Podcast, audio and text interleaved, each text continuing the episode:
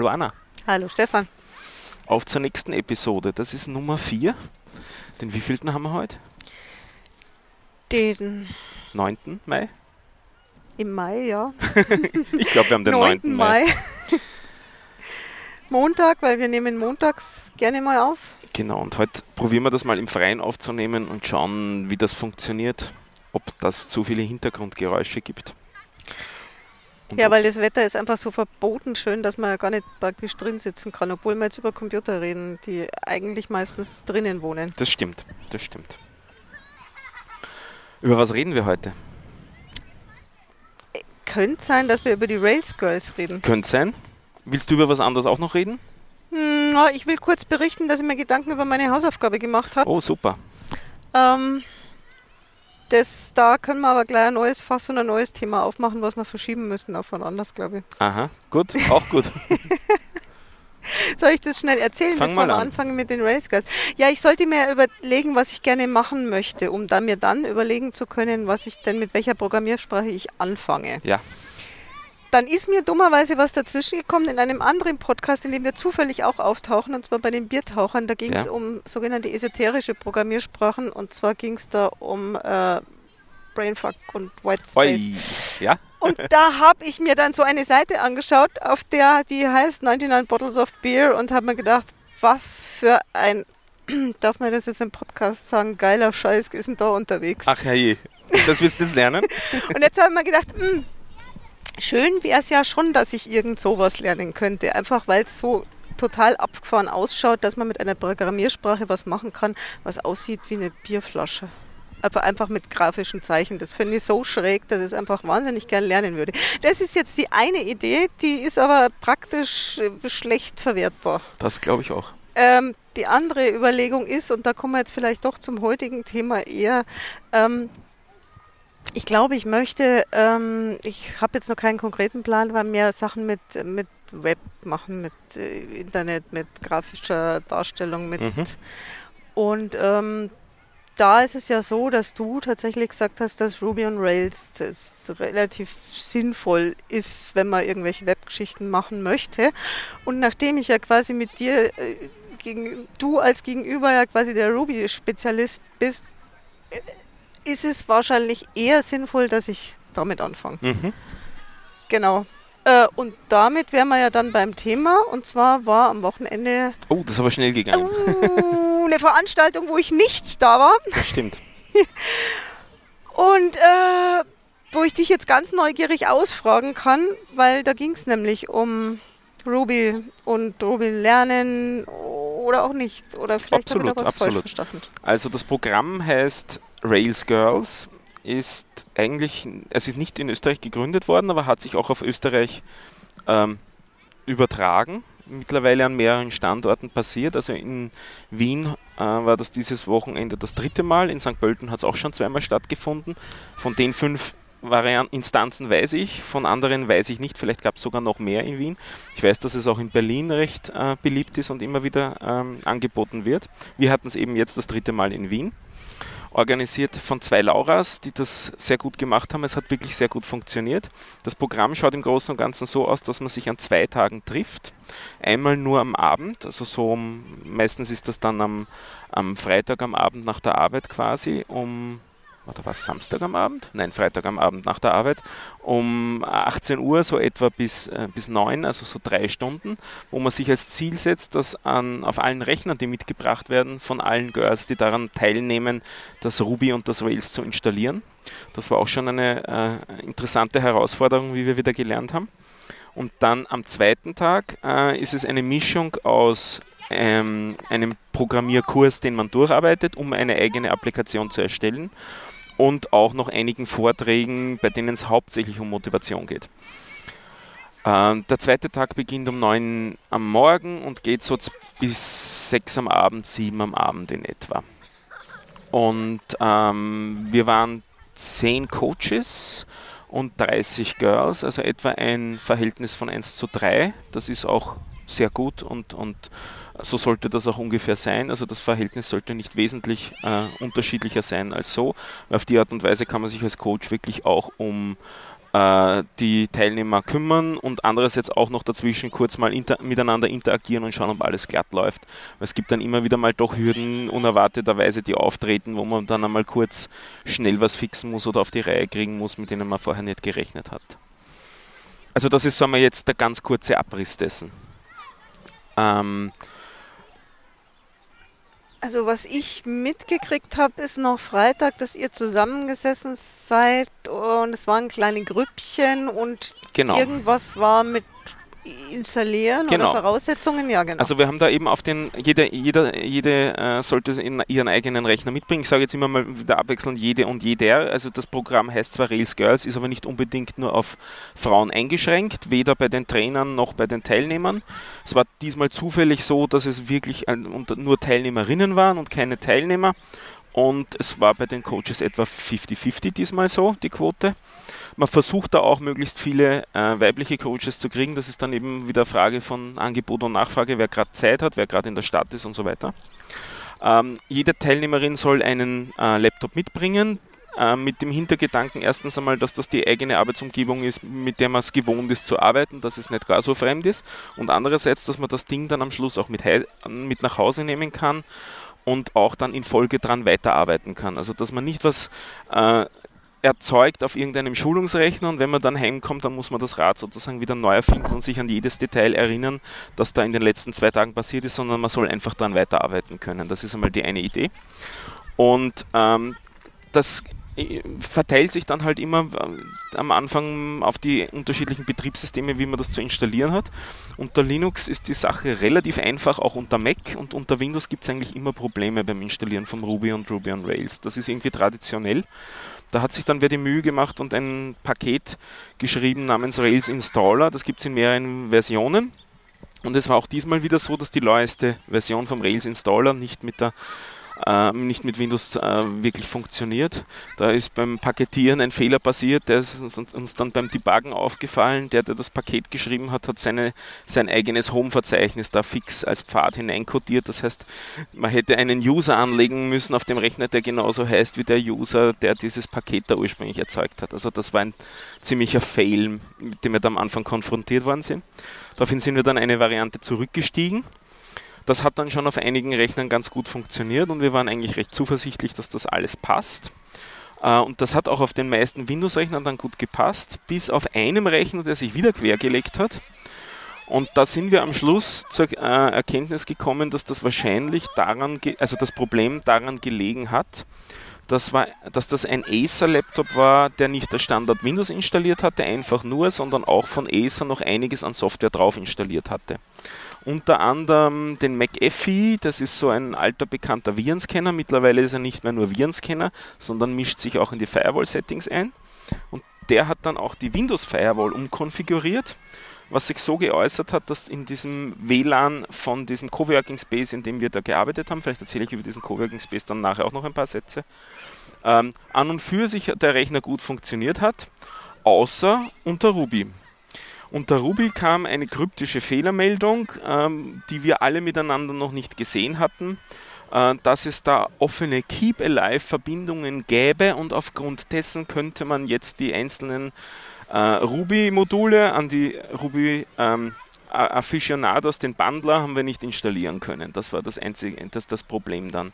Du sprichst gerade ein bisschen in Rätsel, aber es war euch vielleicht auch ein Rätsel. Es war uns ein Rätsel, warum das aufgetreten ist. Wir hatten das noch nie gesehen. Dann gibt es die, die, übliche Vorgangsweise, man googelt danach und man, nach, mit einigen äh, Herumsuchen hat man dann auch wirklich einen Thread gefunden, wo jemand schon dieses Problem hatte wo auch einige Bekannte aus der Ruby-Szene dran mitgewirkt haben und gewirkt haben die Schlussbemerkung war dann, ja, man soll doch die Firewall aufdrehen, dann würde es funktionieren. Bei uns hat es weder im aufgedrehten noch im abgedrehten Zustand funktioniert. Der Rechner wollte einfach das nicht, dass man das ist, diesen Bundler installiert. Also das Bundler ist, der Bundler ist das Paket, das dann weitere äh, Ruby Gems nachladen kann. Und wenn man das erste schon nicht kriegt, dann geht es einfach nicht weiter.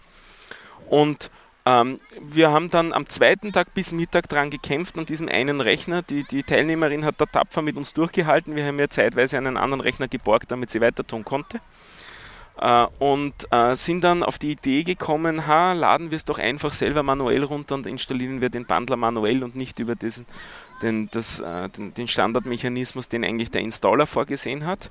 Auf die Art und Weise konnten wir dann den Bundler zum Laufen kriegen, waren schon einmal glücklich und dann hat er sich noch immer quergelegt. Weitere Rails-Module wollte er noch immer nicht, also James wollte er immer noch nicht nachladen. Und das war dann ein besser dokumentiertes Problem, dass die Windows Firewall aus irgendeinem Grund HTTPS-Verbindungen vom Bundler blockiert, also verschlüsselte Verbindungen. Und das lässt sich dann beheben, das Problem, indem man nicht mehr über HTTPS die runterlädt, sondern über HTTP. Das ist dann nur eine Konfigurationssache. Also nach so vier, fünf Stunden Debuggen, die wir aufgeteilt haben unter mehreren Coaches, die immer, immer der, wer gerade am wenigsten zu tun hatte, hatte versucht daran weiterzuarbeiten, hatten wir das Problem dann auf der Reihe, sodass am zweiten Tag am Nachmittag diese eine Teilnehmerin dann endlich auch auf ihrem eigenen Rechner weitermachen konnte. Also das, war, das sind so diese, hm. diese unerwarteten Dinge, die dann auftauchen können. Könnte mit dem Windows 10, das relativ neu ist, in Zusammenhang stehen, könnte mit Firewall, mit dem McAfee. Also es war auch so auf dem einen Rechner, auf, dem, in dem, auf diesem Google-Thread, den wir da gefunden haben, äh, wo es beschrieben war, was auch eine McAfee-Installation, äh, die da die Probleme gemacht haben. Also wahrscheinlich wird es das gewesen sein. Ja, also das sind dann so die Side-Effects, mit denen man eigentlich gar nichts zu tun haben will und die auch wieder frustrieren können.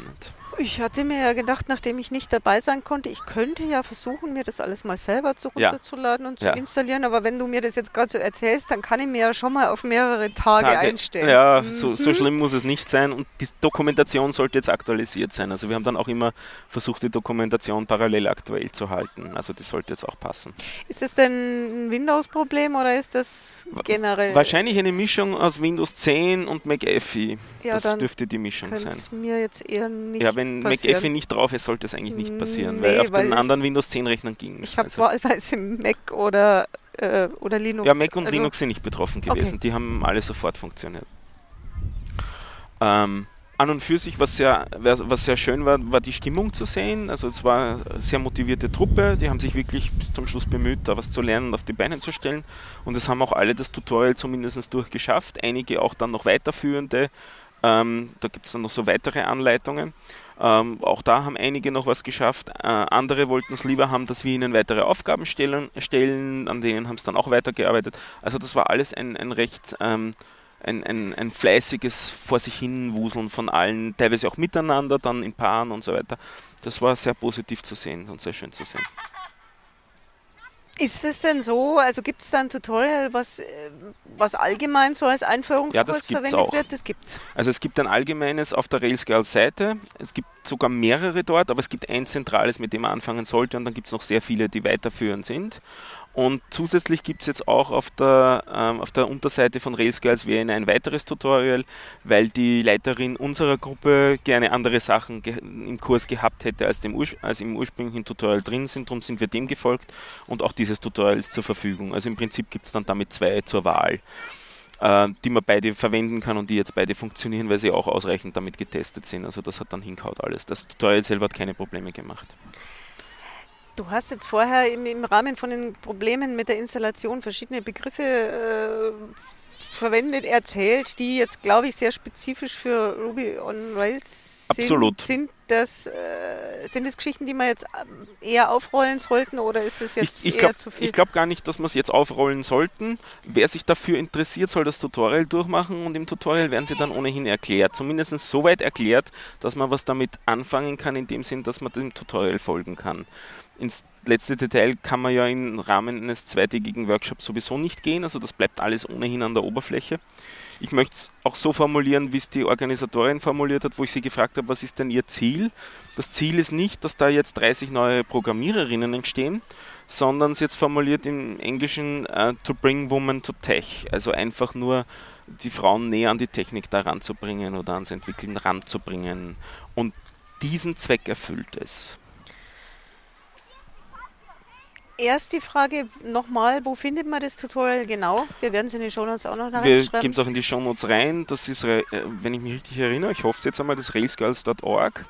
und dort ist es dann unmittelbar auf der Startseite, gibt es einerseits Guides und andererseits Tutorial als Menüpunkte, ähm, wo man dann wirklich sehr viele Materialien hat, auch weiterführende Materialien. Also da werden auch weitere Bücher dann verlinkt, weitere Kurse. Also das könnte man auch durchaus alles für Selbststudium verwenden. Es ist immer so weit kommentiert, äh, dass man es auch mit Selbststudium machen kann, auch wenn es wahrscheinlich mit in einer Gruppe natürlich lustiger ist schon alleine. Und natürlich auch angenehmer ist, wenn man ein bisschen Hilfe bekommt.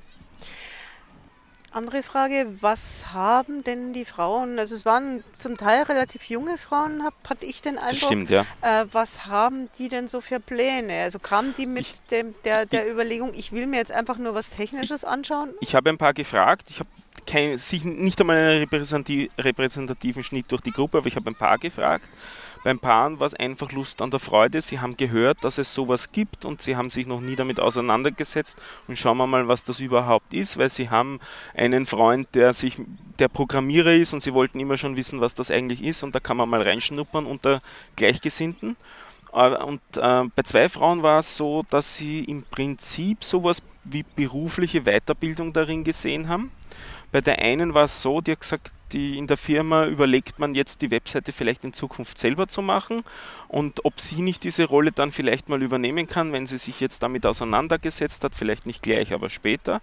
Und die zweite ist in der Rolle, wenn ich mich richtig erinnere, in, der, in, einer Marketingfunktion in der Firma, die aber mit der Technik in Kontakt steht und die äh, den Tech-Sprech verstehen wollte und mit den Technikern reden können wollte. Äh, da ging es weniger darum, selber äh, Code schreiben zu können, jetzt dann im beruflichen Umfeld, aber zu verstehen, um was es dann eigentlich geht und um dann mitreden zu können. Also das war, fand ich ganz interessant, dass ich bei dreien, die ich gefragt habe, gleich zweimal äh, beruflichen Nutzen gehört habe als Antwort. Nicht unmittelbar als Programmiererin, aber zumindest indirekt beruflichen Nutzen. Das fand ich ganz interessant. Ah, ich weiß doch noch mehr. Ähm, eine Teilnehmerin ist die Leiterin der, ähm, der, des, des, Outreaches, könnte man sagen, oder der, der, der Community-Betreuerin von der Open Knowledge äh, Foundation in Österreich. Die habe ich darauf angesprochen, ob sie sich nicht dafür interessieren wollte, weil das ist eigentlich eine Gruppe von Menschen, die tendenziell eher Sachen mit Python machen als mit äh, Ruby und sie hat gesagt, ja, das Programmieren, das ist so eh nicht so bisher ihres gewesen, das passt gerade gut in den, ihr in den Kram, lernt sie das gleich und äh, kommt sie dahin. Die hat auch recht viel Freude gehabt mit der Sache. Äh, die hat da auch mitgemacht. Also es gibt sicher sehr unterschiedliche äh, Beweggründe, warum die Leute dahin gekommen sind. Die sind extrem unterschiedlich, aber ich merke so, also oder zumindest meine ich zu bemerken, dass so eine Bewegung ist, dass Frauen sich tatsächlich inzwischen auch für solche Themen interessieren ist jetzt zum Beispiel in meiner Generation, also derer, die auf die 50 zugehen, nicht so zwingend der wir, Fall. Wir hatten eine in der Gruppe, die so in der Größenordnung altersmäßig war, aber eben nur eine von 30 oder von 27, wie viel es in etwa waren. Also so gesehen ja. Auf der anderen Seite sehen wir natürlich da auch nur einen sehr kleinen Ausschnitt. Also es sind halt nur 30 Menschen, die da gekommen sind bei einer Stadt von oder Einzugsgebiet von zwei Millionen Menschen. So gesehen ist das ja eigentlich auch nichts. Also keinerlei Repräsentation. Nicht? Also ich nur weil wir es in unserer Blase erleben, dass sich einige Menschen dafür interessieren, fürchte ich, ist noch kein Trend abzusehen, dass sich das global so ergeben würde. Ja, ja, ich habe ja, auch mit der Organisatorin okay. gesprochen, weil es mich interessiert hat. Ähm, also das ist an und für sich begrenzt auf 30 Teilnehmer. Habe gefragt, musstest du welche wegschicken? Hat sie gesagt, nein. Also es waren zwar etwas mehr als 30 Anmeldungen, es war aber so, dass noch ähm, vor den eigentlichen Tagen ein paar dann abgesagt hatten, die ursprünglich ähm, aufgenommen worden wären, sodass dann die nachgerückt sind, die am Anfang abgelehnt worden sind und sodass am Schluss alle, die kommen wollten, noch kommen konnten. Also es war quasi, man könnte jetzt sagen, nicht mehr Interesse oder man könnte auch natürlich wieder sagen, nicht genug Marketing gemacht, als dass da äh, großes äh, Interesse, also äh, großer Auflauf entstanden wäre. Ne? Das ist dann halt immer Henne-Ei-Problem auch, wie viel Marketing davor, äh, da, da, dafür gemacht wird. Andererseits, ja gut, also es ist sicherlich nicht repräsentativ. Andererseits denke ich mal, in meiner Jugend gab's, ähm, hat ein Physiklehrer bei uns an der Schule zwei Computer angeschafft. Mhm. Wir waren eine Mädchenschule, nur mhm. Mädchen. Und in der ganzen Schule wurde rumgefragt, wer hat denn Interesse an mhm. einem Informatikunterricht. Und schlussendlich waren wir vier mhm. von einer kompletten Mädchenschule, die ja. dann irgendwie an diesen zwei Computern saßen. Also ist ein bisschen was hat sich, glaube ich, dann schon, schon geändert. Ja. Gut, es hat sich natürlich auch einiges geändert mit Internetnutzung. Nicht? Also man, man, spricht jetzt von den Digital Natives. Ähm, es ist aber teilweise auch zu beobachten, dass dadurch das äh, Verständnis um Technik und Programmieren nicht gestiegen ist, mhm. dass teilweise sogar, oder nicht nur teilweise, sondern statistisch gesehen, die Quote der Informatikstudentinnen abgenommen hat. Also das sind weniger als früher. Und das ist wieder eigentlich nur bedenklich. Also das Interesse für diese äh, für, die, für das Programmieren äußert sich nicht in den Anfängerinnenzahlen an den Universitäten, äh, in den hm. Informatisch, in, in Informatikstudienrichtungen. Also ich bin da noch sehr skeptisch. Ja, gut. Ach, lassen wir doch mal einen Optimismus. Ja, ja. ja, ja. Wollen wir ein bisschen kurz über den Veranstaltungsort reden, bevor wir nochmal äh, in Ruby, ins, ins Ruby-Thema eintauchen? Veranstaltungsort ist Sektor 5 gewesen. Das ist ein Coworking Space im 5. Wiener Gemeindebezirk. Im Prinzip haben wir da einen, am, am, einen Tag die Lounge okkupiert beim Installieren. Also das ist ein, ein längerer, aber nicht allzu großer Raum, weil beim Installieren auch nicht so viel Zeit ist und auch nicht so die, die absolute Ruhe notwendig ist. Während beim zweiten Tag haben wir dann praktisch fast den ganzen Coworking Space in, in Beschlag genommen. Das war dann eben am Wochenende, wo der so gut wie leer war. Und da haben wir uns dann wirklich auf die Tische aufgeteilt, also auf die Art und Weise dann zehn Tische belegt und dort immer in Ruhe jeweils gearbeitet. Und das hat auch gut funktioniert. Ähm, die Organisatorinnen haben äh, sich um Sponsoring bemüht. Auf die Art und Weise war eben der Raum für das äh, äh, umsonst. Es war auch für Essen gesorgt, äh, es war für, war für, Getränke gesorgt, es gab ein, ein Goodie-Bag für alle. Also es war, es hat für niemanden Kosten gegeben durch diese Veranstaltung, außer für die Sponsoren und die Zeit natürlich, die die Leute investiert haben. Also bei diesen, äh, bei Railscores Veranstaltungen verdient grundsätzlich niemand etwas daran. Also Coaches kriegen nichts gezahlt, Organisatoren auch nicht und Teilnehmende müssen nichts dafür zahlen. Also das ist so äh, Grundvoraussetzung bei diesem Programm. Was soll ich sagen? Ich glaube, der Sektor 5 oder Sektor 5 äh, ist sowieso relativ geeignet für so eine Veranstaltung, mhm. weil der ja so ein bisschen techlastig ist. Ich mhm. habe ja selber einen, meinen Arbeitsplatz quasi ja. dort, wenn ich nicht daheim arbeite. Und ähm, ja, ich glaube, dass da ganz gute Rahmenbedingungen für solche ja. Geschichten sind und dass man da, wenn man sich äh, interessiert für Themen rund um Computerprogrammieren etc., dann kann man sich, glaube ich, ruhig einmal das Programm anschauen, was die so geboten haben. Ja, die haben auch einen Kalender ne? auf der Webseite, wo die ganzen Abendveranstaltungen ähm, aufgelistet sind, die ähm, ähm, dort stattfinden. Also es gibt sehr viele Meetups, die dort sind. Es gibt auch immer wieder mal Kurse, teilweise auch kostenpflichtige Kurse. Also dem, dem einiges am Programm, das zahlt sich aus, dass man dort auf die Webseite schaut, wenn man aus Wien und, und oder Umgebung ist. Und äh, da gibt es schon einiges zu lernen. Sehr viel Techniksachen, aber auch einige Startup-Sachen. Es gibt einiges an, an Programm dort, ja. Der Kreativbereich, der ist noch ein bisschen unterrepräsentiert, obwohl mhm. ich weiß gar nicht, ob ich das jetzt so schlimm finden soll, weil die kreativen Menschen sind oft ein bisschen wie soll man sagen, überpräsent bei manchmal in manchen Coworking Spaces. Vielleicht ist es ganz Dort gut, nicht, dass ja. der, nee, da nicht. das ist sehr, Eindruck, sehr ruhige Atmosphäre eigentlich. Ja. Und sehr offen. Also da wird man immer freundlich willkommen geheißen. Das finde ich auch so, sehr schön. Jetzt nochmal zu Ruby, Ruby und Rails. Wir haben jetzt äh, die, das, das beides ein bisschen durcheinander geschmissen. Wir haben ähm, in der letzten Folge, wo wir beide aufgezeichnet haben, hast du erzählt, was Ruby ist, was Ruby und Rails ist, aber mhm. vielleicht sollte man das nochmal ein bisschen aufdröseln, bevor man dann. Ja, wobei ich mache es wieder nur mit zwei Sätzen. Es, ja. Ruby ist eine Programmiersprache und Ruby on Rails ist ein Framework, das in dieser Programmiersprache Ruby geschrieben ist, mit dem Zweck, dass man Web-Applikationen programmieren kann, einfach programmieren kann. Und um das konkrete Beispiel noch nachzubringen, äh, was denn das Tutorial war in diesem Rails Girls Kurs, am Schluss hatten die ähm, Teilnehmerinnen eine äh, Web-Applikation geschrieben, die einen Blog darstellt, also wo es Artikel drinnen gibt und wo es Kommentare drinnen gibt und wo man Bilder zu diesen Artikeln hochladen kann. Äh, das war so der, der Rahmen. Also es ist uns nicht darum jetzt gegangen, das unheimlich ausgefeilt zu machen und unheimlich weit zu kommen, sondern eher Grundkonzepte zu vermitteln. Was ist eine Webseite, was ist HTML, was ist CSS, also es ging auch so ein bisschen um Gestaltung. Uh, JavaScript ist auch ein Hauch implizit vorgekommen, weil das Bootstrap-Framework eingebettet worden ist, um da eben ein Rahmenwerk auch zu geben, damit es von Anfang an halbwegs hübsch aussieht. dieser Bilder-Upload, das ist auch was, was man äh, sehr gerne sehr schnell braucht, ähm, dass man eben Sachen in einem Blog hochladen kann. Ähm, und das war es dann eigentlich auch vom, vom Grundkurs her, dass diese Sachen einmal da sind. Und im Zuge dessen ist noch als äh, wesentliches Konzept, das wir vermitteln wollen, dieses MVC-Konzept, dieses Model View Controller. Also wir hatten da zwei Models. Das eine sind die, ähm, die Artikel und das andere sind die Kommentare. Und ein Artikel kann mehrere Kommentare haben. Also da gibt es diese Relation, Artikel has many relations, äh, has many comments. Und ähm, auf die Art und Weise das Konzept des, des äh, Modells zu vermitteln und dann die, im Controller findet man die entsprechenden Actions, also jeweils sieben für jedes dieser Modelle. Und zwar im Großen und Ganzen ist das Index-Action, um die Liste darzustellen, also Liste aller Artikel. Das wäre sozusagen die Startseite, wo alle Artikel drauf sind. Dann Show, um einen einzelnen darzustellen. New und Create, die treten immer im Paar auf, um einen neuen anzulegen. Edit und Update auch wieder im Paar, um einen existierenden zu ändern und Delete, um einen zu löschen. Damit kommt man mit diesen, diesen Controllern in Verbindung und mit den Actions im Controller.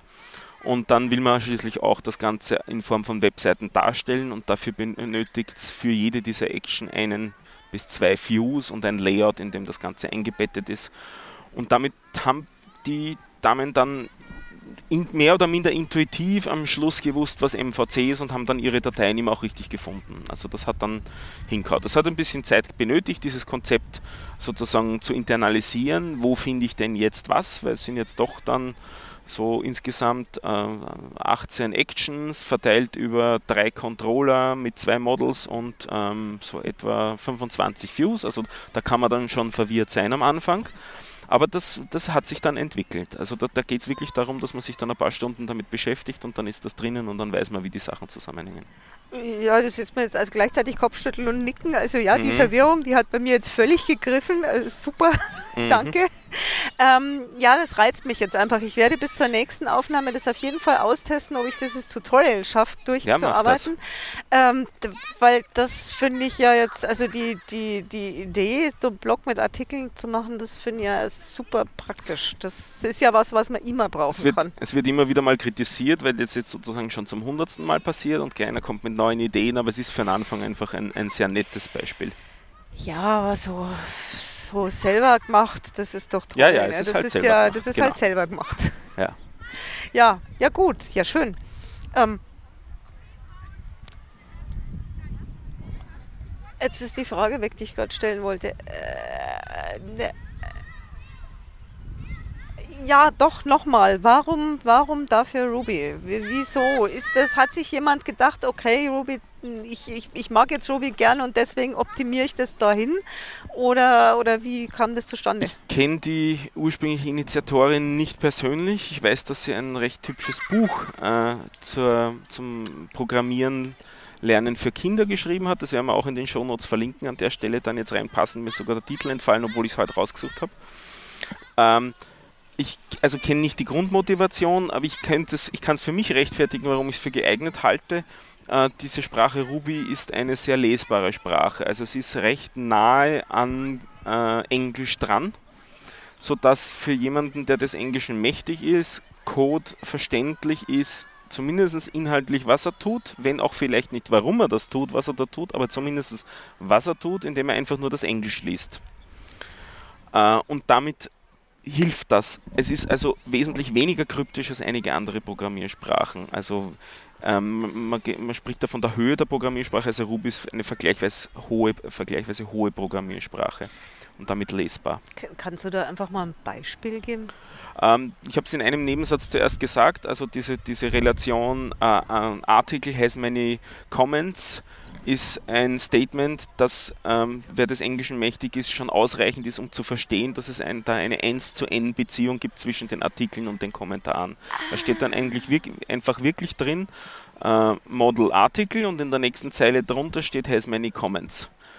Das war mir jetzt dazu, überhaupt nicht bewusst dass geworden. das Code dass, ist, was ich da spreche. Ja, genau. Genau, das okay. ist auch der, dann, dann der Gag dahinter, dass da sozusagen eine Sprache erzeugt worden ist, die recht lesbar ist. Sowas hat auch einen Namen, also da spricht man von DSLs oder Domain Specific Languages. Also domänenspezifischen Sprachen, also Programmiersprachen, die genau für einen bestimmten Zweck definiert sind, wie eben für Web-Applikationsprogrammierung. Also man könnte sagen, auch Ruby on Rails ist kein Framework, sondern es ist eine domänenspezifische Sprache in Ruby, um Webseiten zu schreiben schüttelst den Kopf. Die Sprache in der Sprache. Die Sprache in der Sprache. Okay. Oder die Sprache auf der Sprache. Du willst vielleicht. jetzt die Verwirrung völlig komplett machen. Ähm, warum sagt man Sprache und nicht zum Beispiel Dialekt?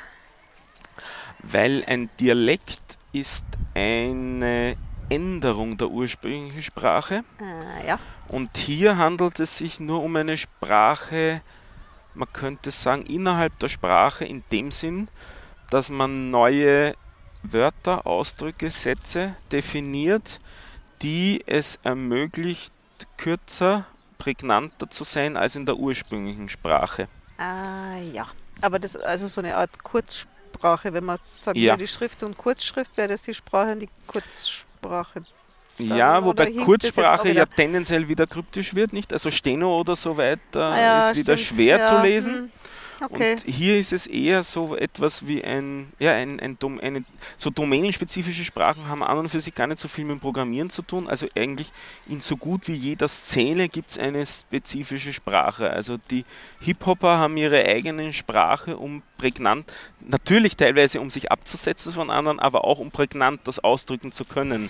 Also sie erfinden teilweise eigenes Vokabular, wo es dann notwendig ist, das Vokabular länger ausführlich jemandem anderen zu erklären, was denn damit gemeint ist. Aber wenn das einmal dann internalisiert ist, das Vokabular, ist es effizienter als die ursprüngliche Ausdrucksweise in der ursprünglichen Sprache. Also man will Effizienz steigern auf die Art und Weise. Okay. Ja, da jetzt, jetzt wird mir das auch schon langsam klar. Ja, das ist ja eine coole Sache. Ja, und, und beim Programmieren geht es darum, weniger Aufwand zu haben beim Schreiben. Hm dass, man, dass, dass jeder, nicht jeder das Rad neu erfindet, sondern dass man eben auf Strukturen zurückgreifen kann, hinter, wo man mit einer Zeile implizit tausende Zeilen dahinter schreibt, die dann sozusagen im Hintergrund entstehen aus dem, was man, aus dem, was man schreibt. Und dann braucht man bloß noch dem Computer sagen und jetzt bitte übersetzt. Und jetzt übersetzt, genau. Ist es so einfach? Das ist so einfach. Also man startet dann den Webserver hier oder startet das Programm und dann ähm, übersetzt er das äh, schlussendlich in Maschinensprache, die er ausführen kann. Absolut. Dafür hat man den Compiler. Und man versucht eben möglichst weit raufzukommen in der Sprache, also was ich zuerst gesagt habe mit höherer Sprache. Diese DSLs, diese domänenspezifischen Sprachen sind noch höhere Sprachen, noch besser lesbar, damit möglichst menschenlesbar wird die Geschichte. Man verliert dadurch an Geschwindigkeit, aber man gewinnt an Entwicklungszeit und man gewinnt an Verständlichkeit. Wo verliert man denn da an der Geschwindigkeit? Dann tatsächlich in der realen Umsetzung? Ja. Ja, okay. Dieser Übersetzungsvorgang, der da stattfindet, der muss ähm, zumindest einmal bei kompilierten Sprachen äh, passieren, bei interpretierten Sprachen sogar öfter passieren. Beim Ruby ist es so, dass es öfter passieren muss. Äh, und dann mit äh, verliert es an Performance, aber für die Zwecke, um die es hier geht, ist das nicht rele von Relevanz dieser, dieser Zeitverlust stört hier nicht, weil er sich im, im Rahmen hält. Okay. Wollen wir, sollen wir, soll ich dich jetzt nur ausquetschen zum Kompilieren oder sollen wir da eine eigene Sendung machen dazu? Ähm, Wie viel Zeit haben wir denn schon? Wir sind gerade mal über die Hälfte, wenn wir bei der Stunde ja. bleiben. Oder gehen wir nochmal zurück zu Ruby. Ich weiß es jetzt, ich überlasse das jetzt dir, weil ich weiß noch zu wenig, ich habe das Tutorial noch nicht gemacht. dieses dieses Kompilieren im ist im Großen und Ganzen immer nur Side-Effekt. Das interessiert den Anfänger, sage ich jetzt mal salopp, relativ wenig oder es braucht ihn relativ wenig zu interessieren. Das soll funktionieren und damit hat sich die Sache.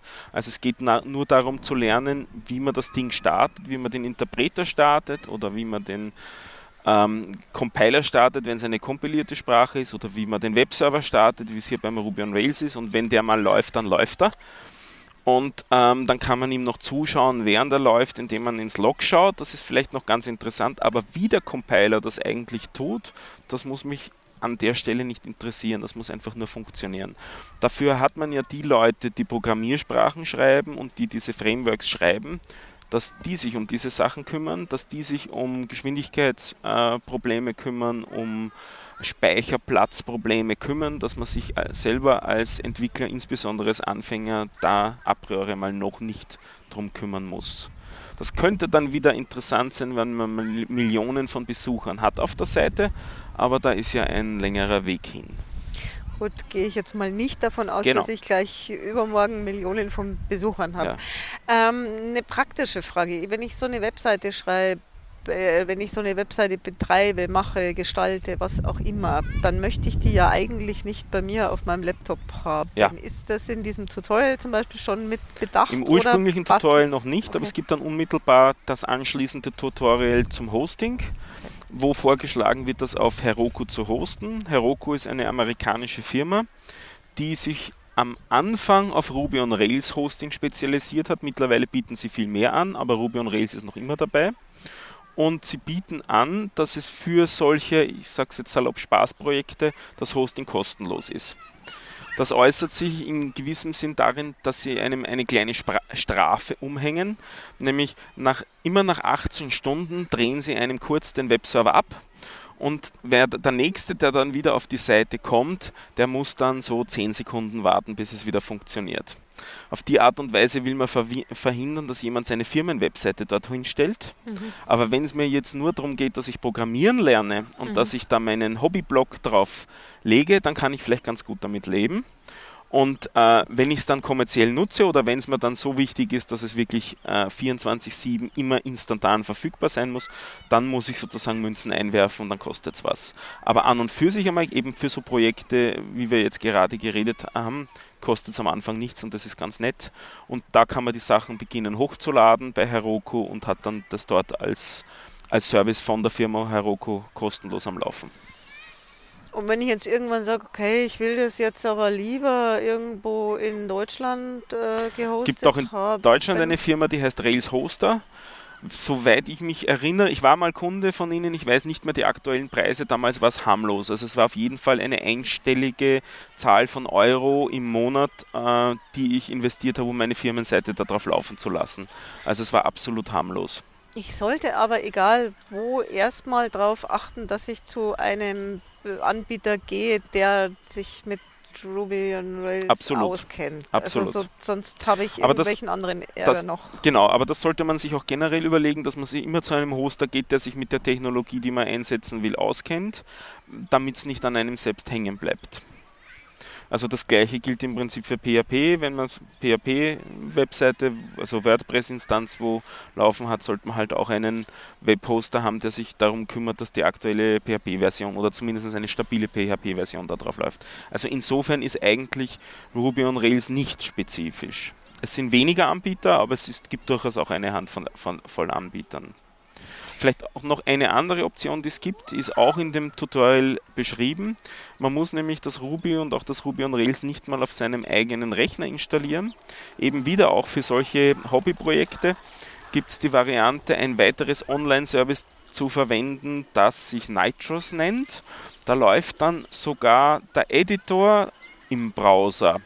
Also da läuft dann alles auf dem entfernten Server in der Cloud ähm, wenn man eben auf dem eigenen Rechner das nicht installieren kann, aus welchem Grund auch immer, wenn man vielleicht nicht die Rechte dazu hat, weil das ein Firmenlaptop ist, oder wenn das ein Laptop ist, auf dem grundsätzlich nicht vorgesehen ist, dass man was installiert, äh, installiert. ja sowas gibt es auch, die Chromebooks. Auf denen kann man Software an und für sich nicht installieren. Ähm, dann kann man trotzdem bei Nitro sich einen Account nehmen, sagen, das ist jetzt ein Ruby on Rails Projekt, was ich da haben will das Ruby im Editor im Browser schreiben und hat dort die, die volle Entwicklungsumgebung, die man sonst auf dem eigenen Rechner sich installieren müsste, dort in der Cloud und ähm, hat dann auch das Hosting bei Nitros. Das gibt es auch als Option. Haben wir jetzt konkret nicht verwendet, weil es alle auf dem eigenen Rechner haben wollten, aber gibt es im Prinzip eben auch als Option. Ja, das kann man sich ja auch mal merken, wenn man irgendwie bloß mal was, was üben möchte oder ja, ja, so genau. oder im Urlaub ist oder kein, ach ich keine Ahnung. Also auf Aber jeden Fall gut zu wissen, dass es das gibt. Also Urlaub könnte es wieder kritisch sein, wenn man benötigt stabile Internetverbindung, weil wenn das Internet weg ist, geht es nicht. So gesehen ist es vielleicht für einen Urlaub sogar praktischer, wenn man es am eigenen Rechner hat, weil es dann vielleicht ohne Internetverbindung ach auch so, noch geht. Ja, ja, man möchte ja im Urlaub nicht immer ständig im Internet hängen. Oder vielleicht hat vielleicht auch gar nicht die Möglichkeit, wo man nicht. ist. Nicht? Ja, auch wieder richtig. Ja. Ähm, tja. Was gibt es denn noch so zu wissen für, wenn man jetzt anfängt mit Ruby on Rails, was kann man denn, was kann man denn so richtig falsch machen, wenn man anfängt?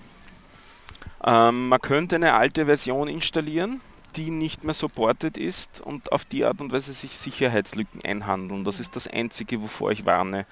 Ähm, also eine aktuelle Version verwenden und wenn man dann den Guides folgt, die sind eigentlich im Großen und Ganzen alle, alle miteinander im Internet soweit sicher. Also Ruby, der, Ruby on Rails kümmert sich auch sehr dass man sich schon wirklich bemühen muss, wenn man unsicher programmieren will. Also es gibt da einige Sicherheitsmechanismen, die eingebaut sind, damit da am Anfang nichts schief geht. Also aktuelle Ruby-Version verwenden, aktuelle Rails-Version verwenden und dann geht es dahin. Und wenn ich das jetzt ohne das Tutorial machen möchte, also wenn ich jetzt dann zum Beispiel beispielsweise, ich setze mich jetzt einfach an meinen Laptop und Google dann Ruby und Rails äh, installieren, komme ich dann zu irgendeiner Seite, wo ich irgendwas das ist dann Glückssache. Das äh, habe ich Glück. Also ich würde ich, ich würd, ich würd nicht sagen, einfach nur rumgoogeln, das ist, glaube ich, keine gute Idee. Ich würde raten, sich entweder ein Anfängerbuch zu besorgen, gibt es mhm. einige, wenn man ein Buchmensch ist. Es gibt auch einige Kurse. Es gibt Try Ruby und es gibt Rails for Zombies. Das sind zwei Online-Kurse, bei denen man auch noch nichts installieren muss bei denen man auch äh, die Grundlagen lernen kann, wieder immer im sicheren Rahmen ist, äh, sich bewegt. Und ähm, es gibt eben auch so Geschichten wie diese Rails Girls, also so ähm, diverse Online-Programme, bei denen man dann das auch lernen kann.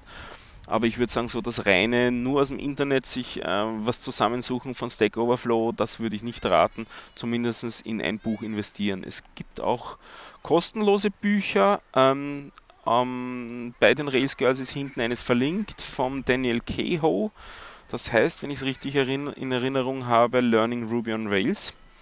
Das besteht aus zwei Bänden. Den ersten Band empfehle ich grundsätzlich allen Programmierbeginnern, weil er ist auch Ruby unspezifisch. Das ist das Skriptum, was ich dir letztens Ich bin heftig am Nicken, ja, das ist ein tolles Buch. Ich habe es noch nicht ganz durch. Da geht es hauptsächlich gut. um Motivation und, und, und Anfängerschwierigkeiten und Anfängergedanken. Und im zweiten Band geht es dann um Ruby on Rails. Ähm, beim ersten Band bin ich begeistert, beim zweiten Band bin ich nicht begeistert, weil ich als Lehrer meine, man sollte andere Dinge äh, unterrichten, weil ich denke, das, was da das, was da unterrichtet wird, dafür bräuchte es nicht Rails. Das ist so mit Kanonen auf Spatzen schießen. Es ist alles okay, was drinnen steht. Es sind nur manche Sachen ein bisschen mühselig und dann manche Sachen ein bisschen umständlich. Er, er, er meint es gut mit dem, mit dem Anfänger, aber gut gemeint ist nicht immer gut gemacht. Also da bin ich nicht so der Fan von. Da gibt es ein paar andere Bücher, die ich lieber habe als dieses Buch. Ähm, ich glaube, die haben wir schon einmal verlinkt, aber wir werden sie wieder verlinken. Ähm, ein Klassiker ist vom Michael Hartl das Ruby on Rails Tutorial. Ziemlich Tutorial-Style, auch im Sinne von, man macht einen Schritt nach dem anderen durch. Einige hundert Seiten, also da hat man schon richtig was zu tun und am Schluss hat man dann auch was, was wirklich läuft. Und das, der geht ziemlich ins Detail bei den einzelnen Schritten. Ich habe es nicht als erstes Buch gelesen, sondern ich glaube als drittes oder viertes und war eigentlich genervt von der Ausführlichkeit. Also das ist wahrscheinlich für, Anfäng für den durchschnittlichen Anfänger die beste Variante, weil ausführlich und geduldig sozusagen. Aber für jemanden, der schon ein bisschen für, Ahnung hat. Für, für jemanden, der schon so. woanders programmiert hat, könnte es schon ein bisschen langweilig werden oder zu langatmig, langatmig werden, insbesondere wenn man schon Ruby on Rails programmiert hat. Nicht? Also es kommt immer dann wieder davon an, äh, von wo man kommt. Nachdem wir gesagt haben, wir sind ein Podcast zum Programmieren lernen. Das sagt jetzt auch nicht das Sprache wechseln oder erste. Also mein Lieblingsbuch zu Ruby on Rails ist noch immer das so ziemlich eines der ersten Bücher zu Ruby on Rails. Das heißt äh, NTAPA, Agile Web Development with Ruby on Rails heißt das. Das ist ähm, vom Samuel Ruby geschrieben, lustigerweise noch. Also der heißt dann auch noch so. Äh, und der äh, David Heinemeier Hansen, der erste, der, der, der erste Entwickler und Erfinder von Ruby on Rails, hat daran mitgeschrieben, noch an der ersten Auflage. Mittlerweile macht er das nicht mehr, dafür hat er nicht mehr die Zeit. Das ist ein relativ kurzes Buch, so 350 Seiten, wo im Großen und Ganzen alles, was relevant ist, vorkommt, aber da geht es schon ziemlich zur Sache. Also wenn man das als erstes Programmierbuch überhaupt liest, ist man wahrscheinlich überfordert. Da ist das Hartl-Buch wahrscheinlich geeigneter, würde ich sagen. Und ich habe heute erst ein Buch entdeckt. Ähm, das ist ganz neu am Markt, äh, wurde in einem Podcast vorgestellt. Im Ruby on Rails Podcast in der letzten Episode wurde der Autor interviewt. Also da kann man dann auch ein bisschen äh, vielleicht reinhören, um zu schauen, ob einem äh, der Autor vom Stil passt, wenn er spricht. Ähm, das heißt ähm, Head, Head First Ruby. Also sozusagen direkt mit dem Kopf hinein, Kopf voran in Ruby hinein. Und das ist eine amerikanische Buchserie, die recht ähm, eigenartig ist in dem Sinn, dass praktisch jede Seite des Buches anders visuell gestaltet ist. Also ich glaube, in, wenn sie ins Deutsche übersetzt sind, heißen diese Bücher in Action, diese Serie. Also es ist eine recht charakteristische Serie. Vorne ist meistens ein kariertes Titelblatt mit einem Kopf, das, der einen so von unten oder von oben schräg ansieht. Ähm, also es sind sehr eigenartige Bücher. Du kennst sie nicht, weil du... Nee, ich, ja? ich, ich überlege gerade, aber ich glaube, also ich habe die noch nie gesehen. Sehr visuell gestaltete Bücher. Ich, ich, will nicht sagen Sketchnoting, weil Sketchnoting ist was anderes, aber es ist so dieser, ein, ein sehr grafischer Buchstil. Ähm, das Konzept hinter dem Buch oder eines der Konzepte der visuellen Gestaltung hinter diesem Buch ist, man soll nie zurückblättern müssen. Also sie wollen immer auf einer Doppelseite, wenn man sie gerade aufgeschlagen hat, einen Gedanken vermitteln oder eine Idee vermitteln, ohne dass man zurückblättern muss.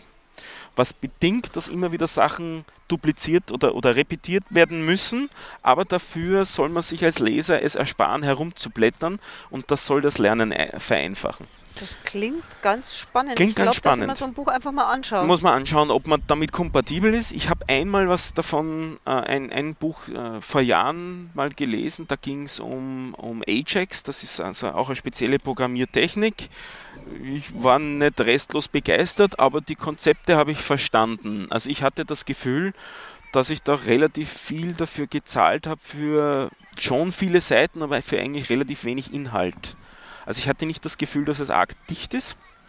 Das war aber auch nur so 200 Seiten in etwa, während dieses Ruby-Buch, das ist ein, ein Ruby-Buch, von dem ich jetzt geredet habe, das ist über 500 Seiten und ein Rezensent, äh, von dem ich äh, gute äh, Stücke halte, hat gemeint, es geht überraschend tief hinein. Also wenn man sich das Buch, äh, wenn man das Buch komplett verstanden hat, dann hat man auch schon ein solides Grundwissen. Was man von wenigen Ruby-Büchern sagen kann, da gibt es vielleicht drei oder vier, von denen man das wirklich sagen kann. Das ist eigentlich wieder ein, ein, ein gutes Zeichen. Nicht? Also der dürfte diese Technik zumindest sehr effizient genutzt haben. Ich habe bisher nur drüber geschaut, ich habe das Buch selber auch noch nicht.